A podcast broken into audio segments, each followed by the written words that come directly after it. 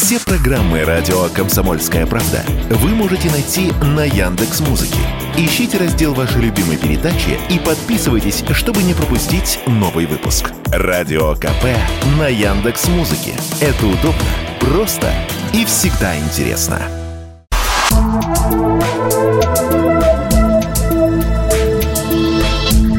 Просто космос. Всем привет! Здесь «Просто космос» и я, Баченина М. В продолжении прошлого подкаста про астероидную опасность я решила положить кое-что и на другую чашу весов.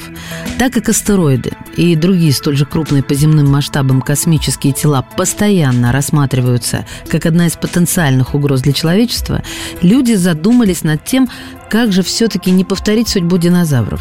Один из способов предотвращения таких разрушительных событий – это искусственное отклонение объекта от его изначальной орбиты путем физического воздействия на него другим объектом. И недавно это удалось сделать специалистам НАСА. Эксперимент проводился в рамках миссии под названием DART.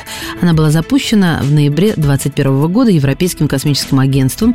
Ученые проверяли эффективность техники кинетического удара для отклонения астероида, который потенциально угрожает Земле.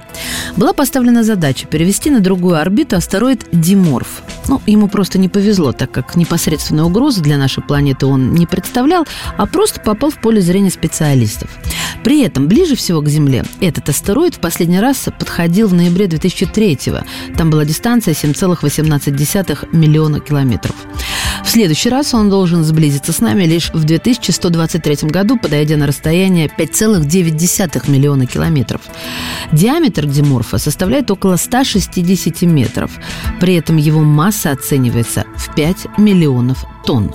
От космического корабля под названием DART отделился спутник Light Italian CubeSat for Imagine of Asteroids итальянского космического агентства, который предназначен был для визуального изучения места удара.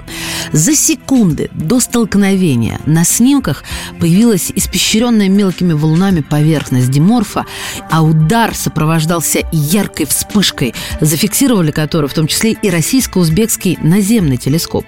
После того, как стало понятно, что эксперимент по отклонению астероида от первоначальной траектории завершен успешно, исследовательская группа начала собирать данные с наземных обсерваторий по всему миру, а также с планетарных радаров Солнечной системы. В основном ученых интересовало измерение эффективности передачи импульса при столкновении DART с целью на скорости около 22 530 км в час. В том числе проводился анализ массы астероидной породы, которая была выброшена в космос вследствие удара.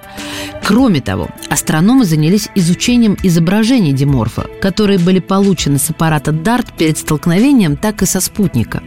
Это должно помочь определить примерную массу и форму космического тела, а также эффект отдачи от выброса породы.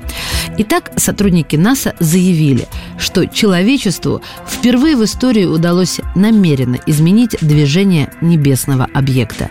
Кстати, технологии защиты от астероидов разрабатываются и в России. Но об этом в следующем подкасте.